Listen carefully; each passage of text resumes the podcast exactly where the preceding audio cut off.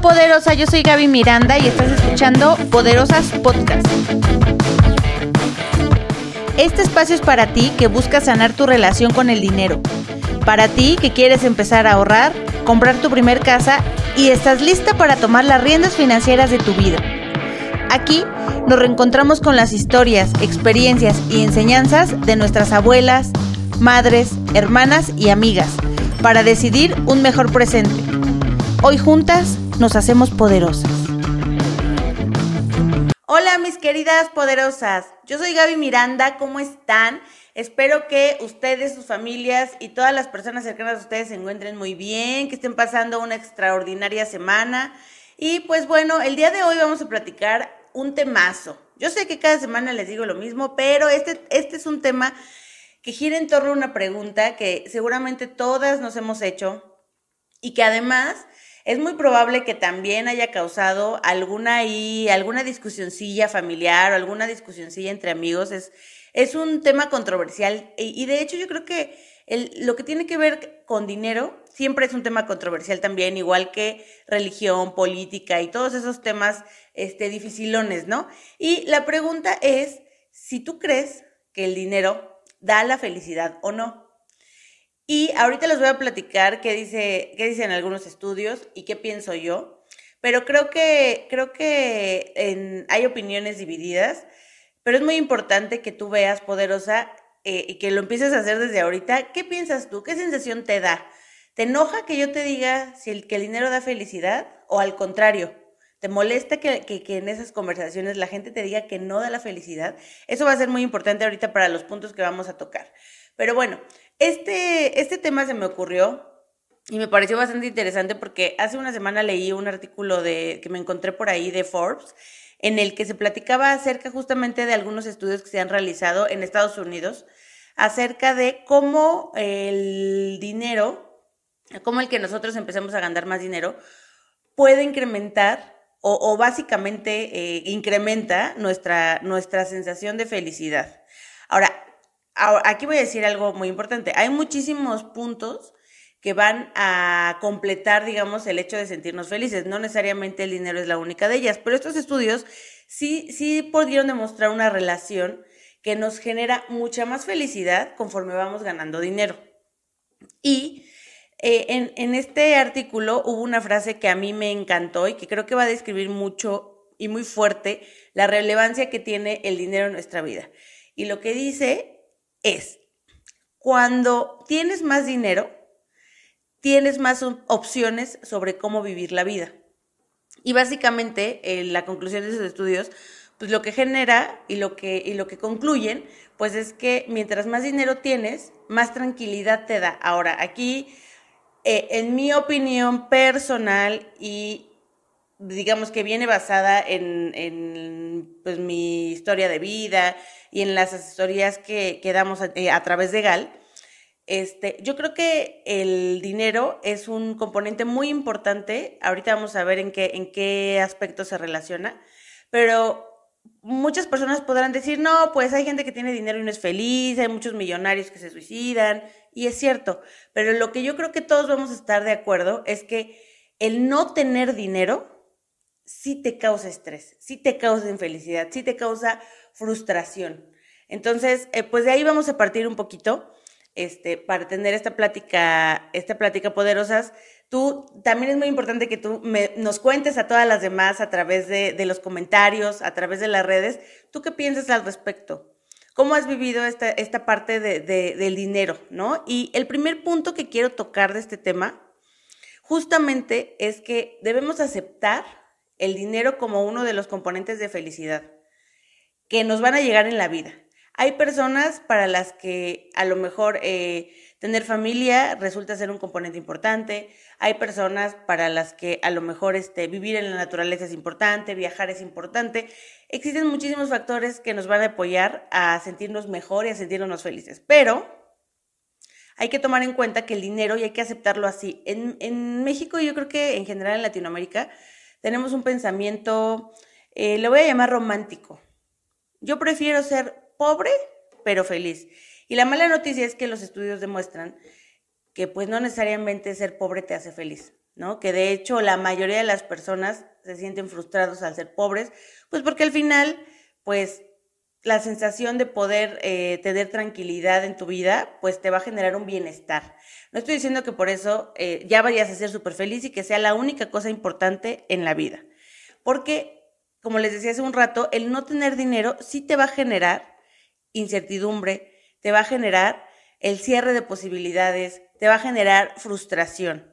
Entonces, aunque nuestra cultura sea así, lo primero que yo siento que, es, que ya, me, o sea, cuando empecé a leer acerca de este tema, me sentí como, como tratando de analizar este, los pasos de, Alcohólicos Anónimos, este, donde eh, te dicen que el primer paso es la aceptación, es el primer paso para cambiar. Digo, yo no, caí, no, no soy alcohólica, no, no, no vayan a pensar mal, pero pues sí, sí he escuchado acerca del método que utilizan y el primer paso siempre es aceptar el problema. Y aquí en este caso, en el tema del dinero, el hecho de nosotros estar peleados con el dinero o pensar que el dinero es malo o pensar que el dinero no nos va, o sea, que tener, tener cochino dinero este, nos va a hacer malas personas, nos va a empezar a generar en nuestra vida pues un círculo vicioso que va, que va a, a ser negativo. Y pues mientras más tú rechaces el dinero, menos te va a llegar y vas a empezar a traer otra vez frustraciones, porque al final, nos guste o no, pues todo lo que, la mayoría de las cosas que podemos hacer en nuestra vida o que te pueden gustar, vas a requerir poquito, mucho dinero, ¿no? Entonces, este, esa es la primera cosa que les quería platicar. Ahora, el punto número dos, que, que, tiene que ver con el dinero y la felicidad, em, tiene mucho más que ver con las referencias personales que tenemos del dinero. O sea, tenemos, como les decía eh, ahorita, un tema cultural acerca de, cómo piensa Latinoamérica del dinero. No, todos, pero bueno, es, una, es un pensamiento de repente medio colectivo, pero también hay que irnos atrás a nuestras referencias personales. Y aquí yo te voy a hacer una pregunta. ¿Cómo manejaba tu familia el dinero? Eso va a ser súper, súper relevante para entender tu propia relación y tu propia sensación de felicidad al momento de tener dinero. Por ejemplo, este, si tú relacionas este, algún evento, por ejemplo, ir de shopping o ir de compras con algún momento de, tu niñez en tu felicidad, ese, ese, ese, esa sensación la vas a repetir cuando seas adulto. Entonces, y, y, para hacerles este, como una referencia que no tiene que ver con dinero, más bien como el tema de la sensación, yo siento que es un poco como por lo que nos gusta Navidad. Navidad es un es una época del año en la que todo el mundo está de buenas y si tú piensas tal vez en tus recuerdos de pequeño, pues piensas en, en la familia, en que va a haber regalos, en que, en que la gente está este, más buena onda, siempre y cuando los tíos no se peleen por los terrenos. Pero es una asociación que tienes. Entonces, si tú, por ejemplo, a lo mejor en tu familia había muchísimas carencias de dinero, pero había un momento en particular en el que tú dejabas de sentir esa sensación de escasez, lo que vamos a hacer cuando seamos adultos es empezar a repetirla porque lo que estamos buscando es sentirnos felices. Entonces, aquí es muy importante el análisis de lo que nosotros vivimos cuando éramos pequeños porque nos va a jugar a favor o en contra. También muchas veces esa sensación de escasez este, la podemos asociar a algún evento, ¿no? En algún episodio pasado platicábamos acerca de una historia de una chica que se traumó tanto viendo un familiar que se endeudaba que a ella le generaba estrés el hecho de tener deudas, ¿no? Y al final, aunque es una deuda, pues tiene que ver con el manejo del dinero y con el acceder a posibilidades. Si yo desde pequeña veo que el dinero, en lugar de traer felicidad, yo percibo que trae conflictos, porque a lo mejor yo sí viví que en cada Navidad se peleaban por el dinero de la abuela. Entonces, pues yo sí me voy a quedar con esa creencia de no, el dinero no me va a hacer feliz. El dinero lo único que hace es separar familias. Entonces, es súper, súper relevante el hecho de que, de que podamos analizar cómo vivimos en nuestra infancia, cómo crecimos, qué fue lo que vimos en nuestros papás, en a lo mejor gente muy cercana, abuelos, tíos, abuelas. Este, para mí, por ejemplo, siempre ha sido muy relevante, se los, los, platiqué en un episodio, el hecho de, ver a una de mis abuelas, ¿no? Que, es mi abuela materna, que, que, yo, bueno, nosotros de cariño le decimos Lupis. Eh, Vera Lupis, este, para mí sigue siendo una referencia muy importante y cada que, que platico con ella o que tengo la oportunidad de escuchar algo de ella, de cómo vivió o de recordar ella cómo, cómo manejó en su vida el dinero, para mí es súper importante, ¿no? De igual manera, tengo algunas experiencias, este, al contrario, ¿no? En el, en el que mi sensación, a lo mejor de cuando crecí, que era, que era muy, bueno, cuando era muy pequeñita y crecí, este, a lo mejor esas sensaciones que me generaban estrés cuando era pequeña, pues busco de alguna manera ya de adulta no tenerlas, ¿no? Este, y bueno, eh, aquí la, conclusión y la, la, siguiente pregunta, la primera pregunta que, que, que me gustaría que se hicieran es, ¿cómo manejaban en tu familia el dinero muy en general? O sea, ¿tú qué veías que pasaba? Si tenían, o sea, si, si había problemas por el dinero, si en general tú viviste bien, si tuviste algún punto de quiebre, porque fíjate que eso lo he escuchado mucho, que de repente es como, todo iba muy bien, todo perfecto, y de repente, ¡pum! Hubo un punto de quiebre que a mi papá le fue mal, a mi mamá le fue mal, y entonces ahí hubo una codificación que cambió mi vida. Y la segunda pregunta, pues es, ¿qué te enseñaron que el dinero podía darte?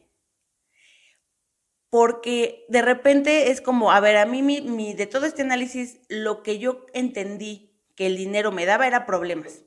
Entonces, cada que tú veas dinero, tengas dinero, inconscientemente vas a hacer todo lo posible por quitártelo, porque pues el dinero en tu inconsciente trae problemas, que no es lo mismo, en el sentido contrario, que tú hayas codificado, que te hayan enseñado que el dinero te puede dar cosas, te puede dar tranquilidad, te puede dar este, un acercamiento más rápido a, a los objetivos que tienes, te puede ayudar a, personalmente desarrollarte. ¿No? Entonces, ahí les dejo esas dos preguntas porque a pesar de que, de que los estudios en general platican y se, se concluye que podemos ser más felices con dinero, que en general somos más felices con dinero, pues también tiene que ver con nuestros casos particulares, ¿no? De cómo hemos vivido. Y algo que va un poco ligado a esto, que, tiene que ver con cómo aprendimos ese tema del dinero, es el punto número tres. Que tener dinero, al final, cuando nosotros ganamos dinero y no tenemos un objetivo para qué queremos el dinero, lo que nos va a traer es felicidad a corto plazo.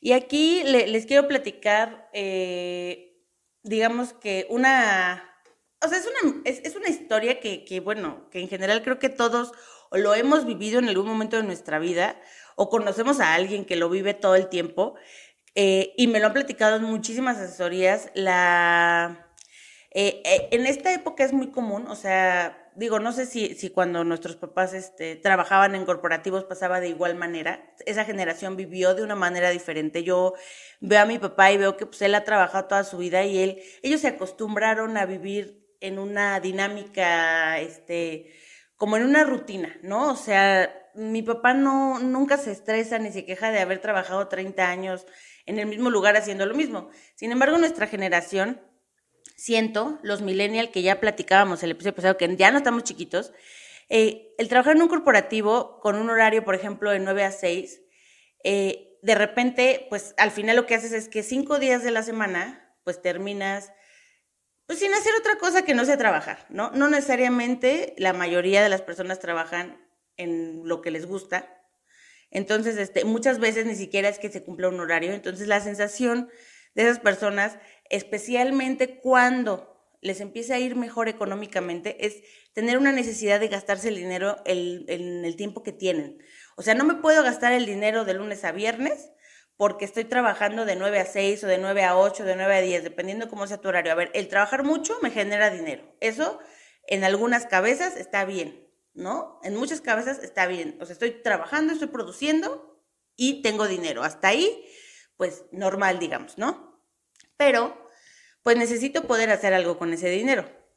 Y muchas veces lo que se genera en, eh, con el hecho de no llevar un objetivo y no poder alinear el hecho de, de, de, para qué gano dinero, para qué lo quiero usar, vale la pena trabajar tantas horas por ese dinero, lo que genera es que el fin de semana me lo chingo todo en algo que no necesariamente necesito, en algo que me da una felicidad en el momento.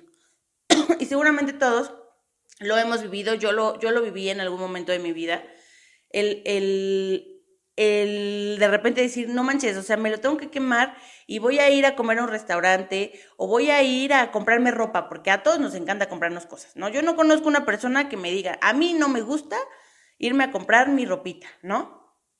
Entonces, eh, esa sensación de necesitar gastarme el dinero para que tenga sentido, lo, lo único que hace es que si no tengo un objetivo real de fondo, pues esa sensación se va a ir rápido. O sea, fui a la tienda el sábado, me la pasé a toda madre, estuve ahí comprando, este, esa sensación de felicidad, salí con mis bolsotas y qué padre, el, fin de semana, a lo mejor el sábado me la pasé a toda madre, pero ¿qué crees? El lunes otra vez ya estoy triste, o sea, otra vez el, ya no fue suficiente y quedé sin felicidad y sin dinero. Entonces es muy importante que, que se note o que ustedes noten en ustedes el, hecho de que la felicidad con el dinero también tiene que, para que la felicidad o el dinero mantenga un poquito más la felicidad en el largo plazo, a pesar de que la felicidad son ciertos momentos,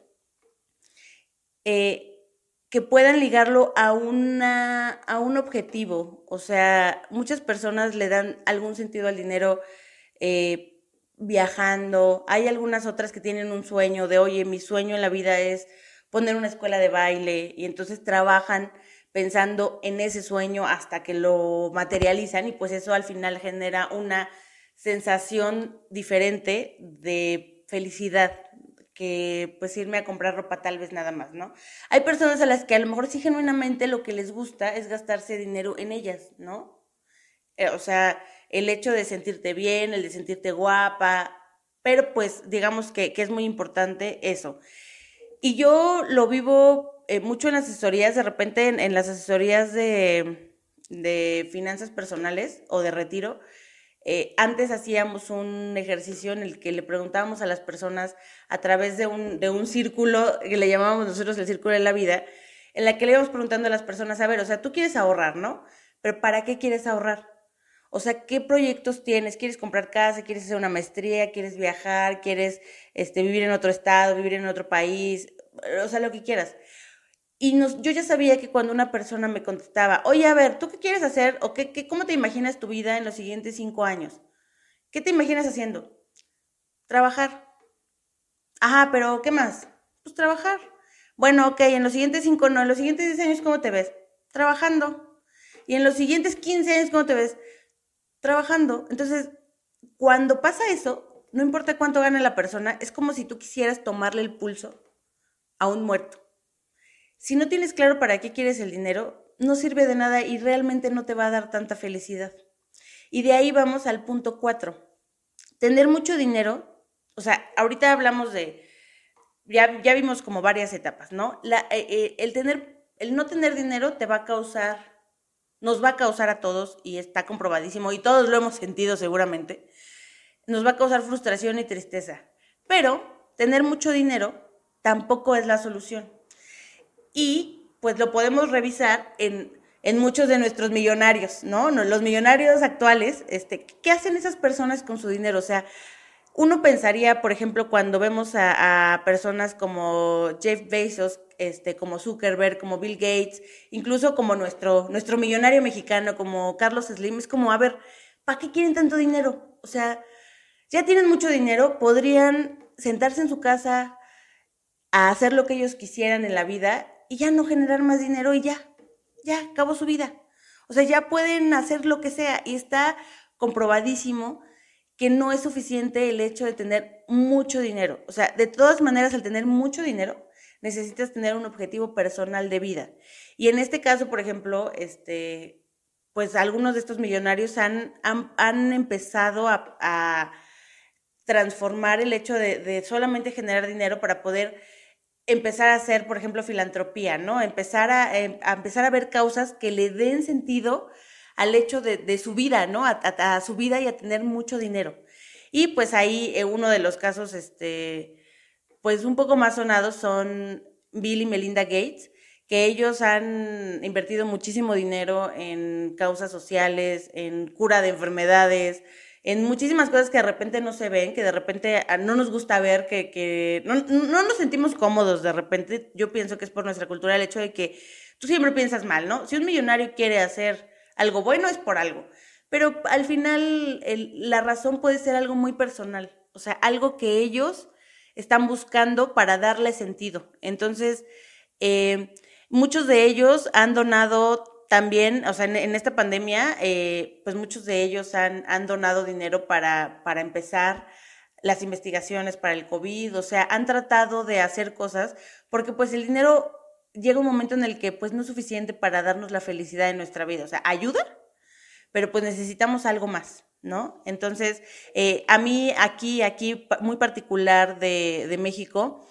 eh, pues por ejemplo, a lo mejor tú puedes pensar, poderosa, que no es la gran cosa. A mí me parece sensacional el hecho de que Carlos Slim haya creado un museo, el Museo Sumaya, este, un, un museo con una colección de arte impresionante y pues que sea gratis. O sea, lo hace, o sea, él podría tener su colección de arte pues, ahí guardada, o sea, no tiene la necesidad de él de enseñárnosla, ni de, ni de dejarnos pasar a verla gratis. Entonces, a lo mejor no necesariamente es el hecho de que tengan que curar alguna enfermedad, sino que cada persona tiene un algo que quiere compartir. En este caso, el dinero este, Slim, de alguna manera, este, lo ha utilizado para muchas cosas, pero una, una que es un claro ejemplo de esto es su museo. Su museo que además es un tributo a su esposa, que tiene un significado personal para él muy importante y que él ha buscado que, que pues la cultura empiece a llegar un poquitito más a nosotros. Podría no hacerlo, o sea, hay, también muchas, muchas opiniones encontradas al respecto, pero podría no hacerlo. Él no tiene la necesidad, no gana absolutamente nada de enseñarnos sus obras de arte. Entonces, eso es lo que, lo que les quería compartir. Este tema da para hablar muchísimo tiempo, o sea, es un tema controversial, insisto. Yo les decía, personalmente creo que sí está relacionado, que sí es importante que podamos generar tranquilidad, pero que también es muy importante revisarnos a nosotros mismos y generar un vínculo de para qué queremos el dinero. Es muy importante el para qué lo quieres, qué te genera. Entonces yo, yo quiero dejarte esa reflexión poderosa y que lo pienses, lo analices. Este, es un trabajo muy importante la manera en la que gastamos nuestro dinero, en la que ganamos nuestro dinero, en la que atraemos el dinero o repelemos el dinero, tiene todo que ver con las creencias que tenemos, con lo que hemos vivido, con nuestra cultura. No es lo mismo como nosotros los latinos pensamos acerca del dinero a otras a otros a otras economías o a otro tipo de, pensamiento.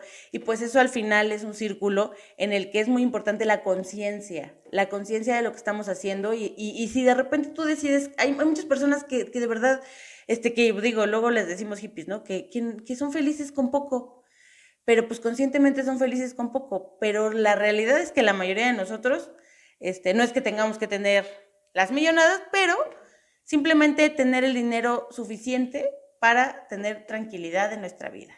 Y pues bueno, hasta aquí vamos a dejar el episodio de hoy, poderosas. Me da mucho gusto poder platicar con ustedes. Recuerden comentarme, mandarme, mandarme este, si quieren contarme alguna historia particular o revisar algún tema o que, que platiquemos acerca de un tema en particular, me pueden escribir a poderosas.galasesores.com. Me pueden seguir en todas mis redes sociales, que estoy como Gal con doble A, asesores en Facebook, en Instagram. Eh, Gaby de Gal en TikTok también. Y pues bueno, a mí siempre me gusta platicar con ustedes y nos vemos el siguiente miércoles para platicar otro tema financiero. Yo soy Gaby Miranda y espero que después de este episodio te vaya haciendo más tú, más poderosa. Hasta la próxima.